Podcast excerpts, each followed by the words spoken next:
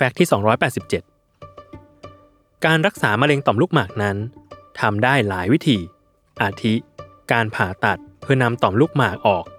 การใช้รังสีรักษาร่วมกับการฉีดยาฮอร์โมนบำบัด ซึ่งทุกวันนี้การรักษาด้วยรังสีและฮอร์โมน ได้พัฒนามาจนมีอัตราการหายขาด เทียบเท่าการผ่าตัดแล้ว โดยต้องฉีดฮอร์โมนทุก 1 เดือน หรือ 3 เดือน เพื่อลดการแบ่งตัวของเซลล์มะเร็ง และฉายรังสี เพื่อให้เซลล์มะเร็งฟอเหี่ยวไป การผ่าตัด โรคมะเร็งต่อมลูกหมากในระยะที่ 1 และ 2 นั้น มีโอกาสหายเกิน 90%ส่วนในระยะที่ 3 นั้น อาจมีโอกาสหายขาดน้อยลง และอาจจะต้องใช้การรักษาร่วมกันหลายวิธี ทั้งผ่าตัด ฉายรังสี หรือฮอร์โมนบำบัด แต่ก็สามารถหายขาดได้เช่นกัน โดยคุณหมอวรัตวรนิสรากุลศัลยแพทย์ระบบทางเดินปัสสาวะ ประจำศูนย์ทางเดินปัสสาวะ โรงพยาบาลศิริราช ปิยมหาราชการุณ ให้ข้อมูลว่า